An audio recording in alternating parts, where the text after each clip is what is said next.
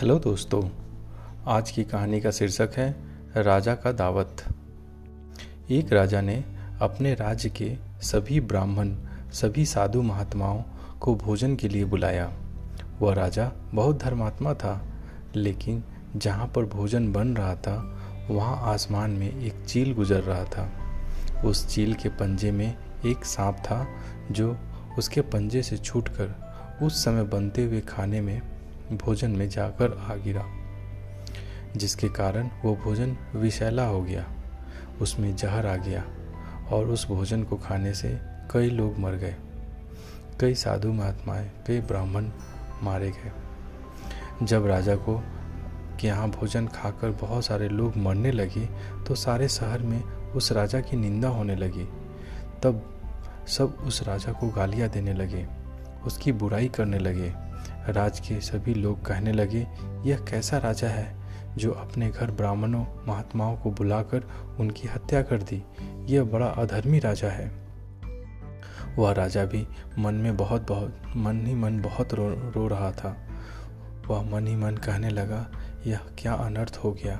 मैं तो महात्माओं को खुश करना चाहता था और बदले में मुझे इतना बड़ा पाप हो गया।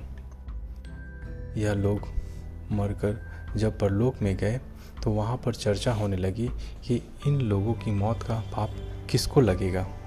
क्या यह पाप राजा को लगेगा? क्या यह पाप खाना बनाने वालों को लगेगा? क्या यह पाप चील को लगेगा? क्या सर्प को लगेगा? किसका दोष है यह? तो वहाँ पर बैठे सभी विद्वान ने कहा, यह पाप राजा का नहीं लग सकता, क्योंकि राजा को तो पता ही नहीं था कि भोजन में विष मिला हुआ है। और यह पाप खाना बनाने वालों को भी नहीं लग सकता, क्योंकि उन्हें भी इस बात का ज्ञान नहीं था। और यह पाप चील और सर्प को तो लग ही नहीं सकता, क्योंकि उन्हें तो कुछ पता ही नहीं था कि नीचे क्या हो रहा है। फिर सबने प्रश्न किया, तो आखिर यह पाप किसको लगेगा, किसको सजा मिलेगी? तब उस विद्वान ने कहा, उस राज्य में जितने भी लोग राजा की निंदा कर रहे हैं, उसकी बुराई कर रहे हैं, इस पाप का फल उन सबको मिलेगा।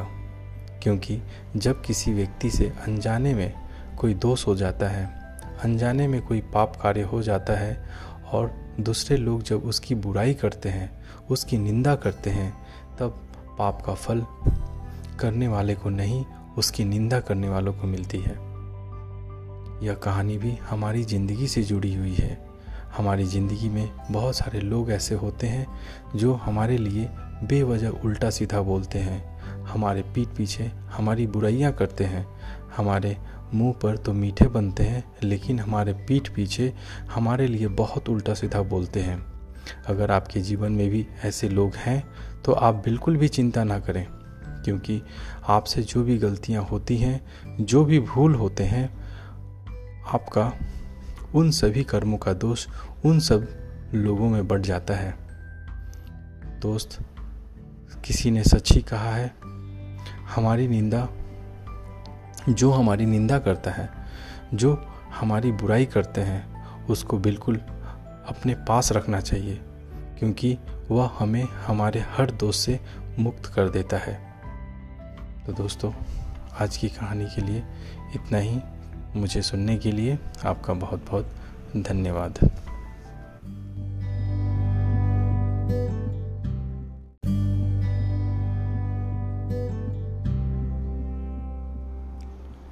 हेलो दोस्तों, मेरे पॉडकास्ट में आप सबका फिर से स्वागत है। दोस्तों, आज की कहानी का शीर्षक है जीवन का मूल्य, वैल्यू ऑफ लाइफ। दोस्तों, एक दिन की बात है, पिता ने देखा कि उसका बेटा घर के लॉन में गुमसुम बैठा हुआ है। वो बेटे के पास गया और उससे पूछा, बेटा क्या बात है, तुम इतने गुमसुम क्यों बैठे हो? बेटे ने जवाब दिया, मैं कुछ सोच रहा हूँ पापा। पिता बोले, मुझे भी तो पता चले कि तुम क्या सोच रहे हो। बेटे ने जवाब दिया, बड़ी मासूमियत के साथ जवाब दिया, मैं ये सोच रहा हूँ पापा कि मेरी ज़िंदगी की कीमत क्या है। पिता मुस्कुरा उठे और बोले, अच्छा ये बात है, यदि तुम सच में अपनी ज़िंदगी की कीमत समझना चाहते हो, तो जैसा मैं कहता हूँ वैसा करो। बेटा तैयार हो गया।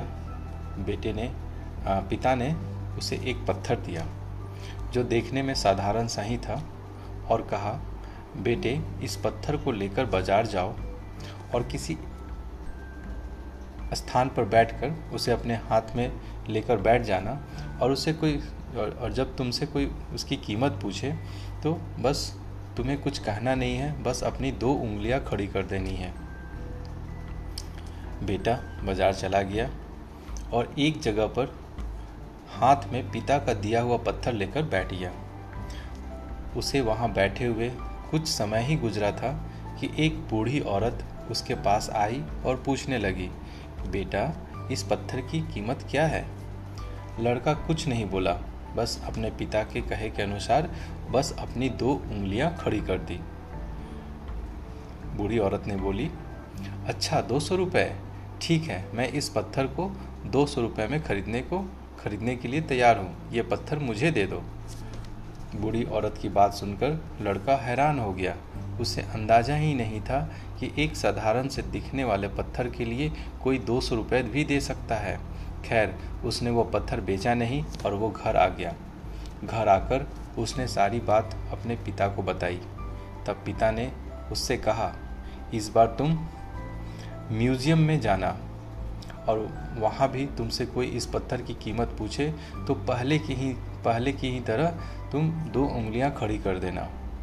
लड़का पत्थर लेकर म्यूज़ियम चला गया। वहाँ एक आदमी ने उसके हाथ में यह पत्थर देकर पूछा, बच्चे इसकी कीमत क्या है? लड़का कुछ नहीं बोला, बस अपनी दो उंगलियां खड़ी कर दी। उस उस आदमी ने बोला, अच्छा बीस हज़ार रुपये, ठीक है, मैं ये बीस हज़ार रुपये में तुमसे खरीदने को तैयार हूँ। लड़का यह सुनकर फिर से हैरान हो गया। उसे यकीन नहीं हो रहा था कि उस छोटे से मतलब साधारण से दिखने वाले पत्थर के लिए कोई बीस हज़ार रुपये देने को तैयार है। उसने पत्थर बेचने से मना कर दिया और घर आ गया और वहाँ अपने पिता को सारी बातें बताई।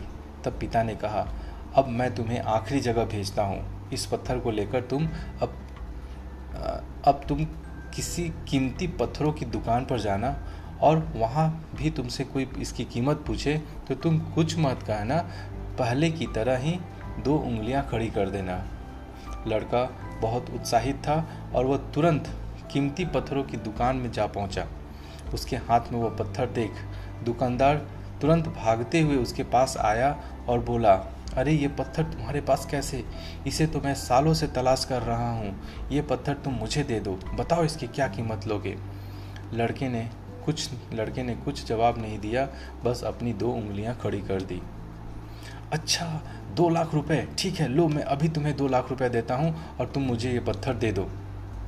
दो लाख रुपए सुनकर लड़के की आंखें आश्चर्य से फैल गई।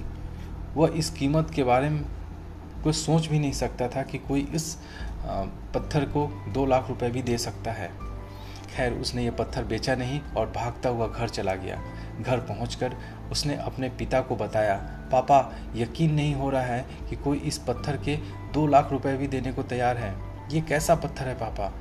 कोई इसे दो सौ रुपये में खरीदना चाहता है, कोई बीस हज़ार में और तो कोई दो लाख रुपए भी देने को तैयार है। आखिर इसकी कीमत क्या है पापा? पिता पिता बेटे को समझाते हुए बोले, बेटा तुमने अपनी जीमत अप, अपनी ज़िंदगी की कीमत पूछी थी ना, इस पत्थर की जगह अपनी ज़िंदगी को रखो और अंदाज़ा लगाओ अपनी ज़िंदगी की कीमत का। इस पत्थर की कीमत अलग अलग स्थान पर अलग अलग थी, वैसे ही हमारी ज़िंदगी भी है। हमारी ज़िंदगी की कीमत इस बात पर निर्भर करती है कि तुम खुद को कहाँ रखते हो। यदि तुम खुद को दो सौ रुपये वाली जगह पर रखोगे तो तुम्हारी ज़िंदगी की कीमत दो सौ रुपये की ही होगी। अगर तुम खुद को बीस हज़ार रुपये वाली जगह पर रखोगे तो तुम्हारी ज़िंदगी की कीमत बीस हज़ार रुपये ही होगी। अब ये तुम्हें तय करना है कि तुम अपने आप को कहाँ रखते हो। सही है ना दोस्तों? लोग हमारे और हमारी ज़िंदगी का अलग अलग मूल्यांकन करते हैं। जो हमसे प्यार करते हैं, हमें अपना समझते हैं, उनके लिए हम सब कुछ होते हैं, लेकिन जो हमें बस इस्तेमाल करना जानते हैं, हमारा फ़ायदा उठाना चाहते हैं, उनके लिए हम कुछ भी नहीं होते। वास्तव में हमारा जीवन अमूल्य है, इसका महत्व को समझें। आशा करता हूँ कि मैं इस कहानी के माध्यम से जो आपको समझाना चाह रहा था, जो बताना चाह रहा था, आपको समझ में आया होगा। अगर आपको ये कहानी अच्छी लगी तो ज़रूर कमेंट करिएगा। मिलते हैं ऐसी ही और प्रेरणादायी कहानियों के साथ नए नेक्स्ट एपिसोड में। Thank you.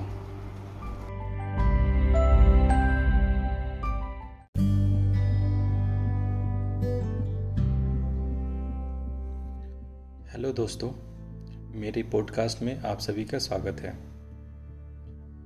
आज की कहानी एक ऐसे राज्य की है जहाँ पर हर पाँच साल में राजा को बदल दिया जाता है। जब भी किसी राजा के पाँच साल पूरे हो जाते हैं, उसको भेज दिया जाता है एक ऐसे जंगल के अंदर जहाँ पर खाने के लिए कुछ नहीं होता, जहाँ पर जंगली जानवर होते हैं। जब एक राजा के पाँच साल कंप्लीट होने वाले होते हैं तो उस राजा को नए कपड़े पहनाए जाते हैं और उस राजा को हाथी पर बैठाया जाता है और उसको भेज दिया जाता है ऐसे जंगल के अंदर जहाँ पर उसके लिए उसके पास खाने के लिए कुछ भी नहीं है, जहाँ पर वो अपना गुजारा भी नहीं कर सकता है और किसी किसी दिन भी वो भूखे मर सकता है। कोई जानवर उसे अपना शिकार बना सकता है।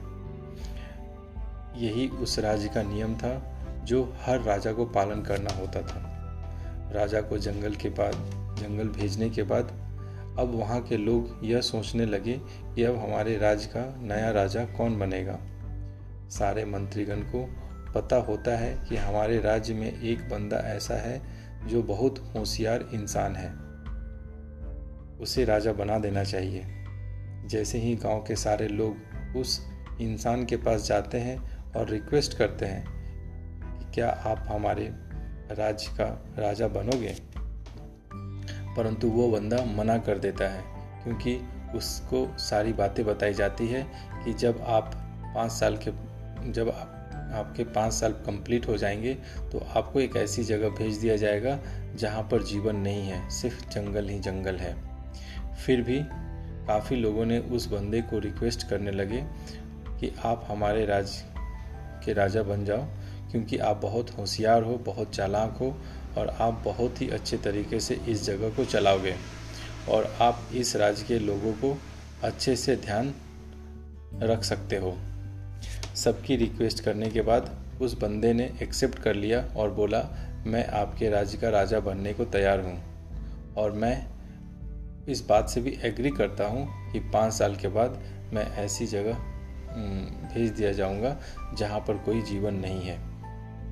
जैसे ही वो इंसान राजा बन जाता है तो वो अपने राज्य के राज्यकाल के तीन दिनों के भीतर ही राजा अपने मंत्री को बुला बुलाता है और उसे कहता है वह कौन सी जगह है जहाँ पर पाँच साल पूरे होने के बाद पुराने राजा को भेज दिया जाता है। राजा अपने मंत्री के साथ उस जंगल के अंदर विजिट करने जाता है और देखता है कि वहाँ पर बहुत राजाओं की बॉडी है, मतलब बहुत राजाओं की लाशें पड़ी हुई है और वो जंगल इतना ज़्यादा घना होता है कि उसके वजह से अलग अलग तरह के जानवर उस जंगल में मौजूद होते हैं। जंगल से वापस आने के बाद उस राजा इस जंगल के बारे में सोचता है और प्लानिंग करना शुरू कर देता है। राजा ने पाँच साल में बहुत ही गजब की प्लानिंग की। यहीं से आपको सीखना है कि जीवन को कैसे फॉलो करना है। यहाँ पर ऐसे क्या सीखने को है, चलिए आगे बताते हैं। जब राजा जंगल में जाकर देखता है कि यह बहुत ही ज़्यादा घना जंगल है और यहाँ पर बहुत जानवर है, तो उसको देखने के बाद राजा प्लानिंग करते हुए सोचता है कि इसके लिए मुझे कुछ करना पड़ेगा क्योंकि पाँच साल के बाद अगर मैं यहाँ पे आया तो वापस मैं कभी नहीं जा पाऊँगा, मेरा मौत निश्चित है। इसके बाद राजा अपना दिमाग चलाना शुरू करता है। राजा ने पहले ही साल में उस गांव के सारे पेड़ कटवा दिए। वहाँ के जितने भी खतरनाक जानवर थे उनको दूसरे दूर जंगल में भेजवा देता है। राज, राजा ने दूसरे साल में वहाँ पर काम करवाना शुरू कर देता है और वहाँ की बहुत सारे जंगलों को काट कर वहाँ पर खेती करने लायक ज़मीन बना देता है। तीसरे चौथे साल वहाँ पे बहुत सारी बिल्डिंगें बनानी शुरू कर देती है, बहुत सारा कॉम्प्लेक्स बनने लगता है और वहाँ पे लोग लोगों ने घर बनाना शुरू कर दिया और वहाँ पर रोड बनाना भी शुरू हो गया था। अब वो जगह काफ़ी हद तक अच्छा हो गया था। अब लोग उस जंगल की जगह वहाँ पे रहने लगे थे। राजा ने अपने पाँच साल के राज्यकाल में उस घने जंगल को बहुत ही काम किया और उस जगह को लोगों के आने जाने के लिए रोड और रहने का पूरा इंतजाम कर दिया। और इधर राजा अपने पाँच साल के शासन के दौरान अपनी सेविंग भी कर ली ताकि वो पैसा को अपने फ्यूचर में खर्च कर सके। ये सारा प्लानिंग अपने राज्य को अच्छे से चलाते हुए कर रहा था। जैसे ही राजा के पाँच साल पूरे होने वाले थे, वह अपने राज्य के लोगों को बोलता है कि अब मेरे पाँच साल कंप्लीट हो गए हैं, आप सब उसे उस जंगल उस जगह पर भेज दीजिए जहां बाकी राजा को भेजा जाता है। उस राजा को नए कपड़े पहनाए गए, उसको आ, अलविदा कहने के लिए हाथी पर बैठाया जाता है और उसे उस जंगल में ले जाने की तैयारी कर दी जाती है। लेकिन बाकी लोगों ने देखा कि ये राजा तो हंस रहा है, बहुत ही खुश नज़र आ रहा है, बहुत ही एक्साइटेड है उस जगह पे जाने के लिए। लेकिन हर बार जब भी पाँच साल कंप्लीट होता था तो राजा रोते हुए जाता था, लेकिन ये राजा तो हंसते हुए जा रहा है। यह सब यह सब देखकर लोगों ने उससे पूछा, आप हंस क्यों रहे हो?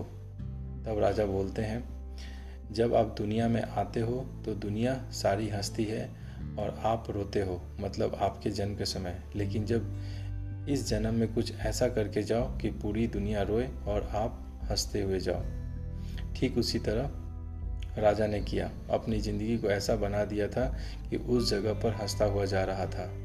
वो राजा बोलता है, आपने देखा होगा कि जितने भी राजा आए वो राजा अपने आप में खो जाता था, लग्जरी चीज़ें पहनने में, मज़े करने में, लेकिन वह भूल जाता था कि उसको पाँच साल के बाद एक ऐसे जगह भेजा जा जगह भेजा जाएगा जहाँ पर उसका मरना निश्चित है। लेकिन मैंने अपने पाँच साल अब अपनी उस जगह को ठीक करने में बिताया, क्योंकि मुझे पता था कि अगले पाँच साल में मुझे वहाँ भेजा जाएगा, मुझे बहुत सारी कठिनाइयों का सामना करना होगा। इसलिए मैंने पाँच साल उन चीज़ों को करने में भी स्टार्ट कर दिया जो मुझे आज से पाँच साल के बाद झेलना था। मेरे पास यही टाइम था काम करने के लिए। मैंने मैंने अपने काम से भटका नहीं। मैं राजा ज़रूर था, लेकिन मैं राज्यकाल को काम देखते हुए अपने फ्यूचर पर प्लानिंग किया। इसलिए मैंने उस जगह को रहने लायक बनाया और वहाँ को वहाँ लोगों के रहने लायक घर भी बनवाए। मैंने कुछ पैसे सेविंग मैंने कुछ पैसे सेविंग भी कर लिए और उस पैसे को लेकर मैं उस जगह पर खुशी खुशी जा रहा हूँ। तो दोस्तों, ये कहानी हमें बहुत कुछ सिखाती है। ठीक इसी तरह हमारे लाइफ में भी होता है। हमें जब भी कुछ समय मिलता है अपने लाइफ को पूरी तरह अच्छी बनाने के लिए, यदि आप भी सोलह से तीस के आयु के वर्ग के अंदर हैं तो ये आपका गोल्डन एज है। इस एज में आपके अंदर जितना जोश होता है, जितनी एक्साइटमेंट होती है, उतनी दूसरी एज में नहीं होती। इसलिए आपको इस एज में जितनी मेहनत करनी है कर लीजिए ताकि आपका फ्यूचर अच्छा हो जाए। चाहे आप स्टूडेंट हो, खूब पढ़ाई करें। अगर आप बिजनेसमैन हैं तो खूब काम से, पूरी लगन से मेहनत करें, कुछ नया करें, कुछ नया सीखने की कोशिश करें और अपनी लाइफ को बेहतर बनाएं।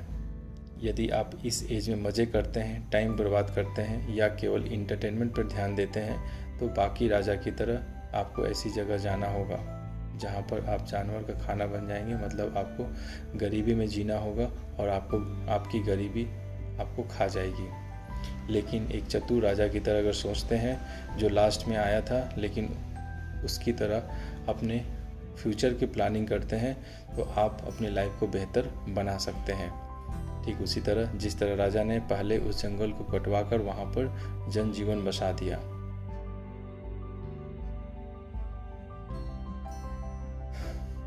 इसी तरह से हमें भी अपनी लाइफ की प्लानिंग आज से शुरू कर देनी चाहिए कि कर देनी चाहिए। ये कहानी आपको कैसी लगी ज़रूर इसका कमेंट कीजिएगा। Thank you.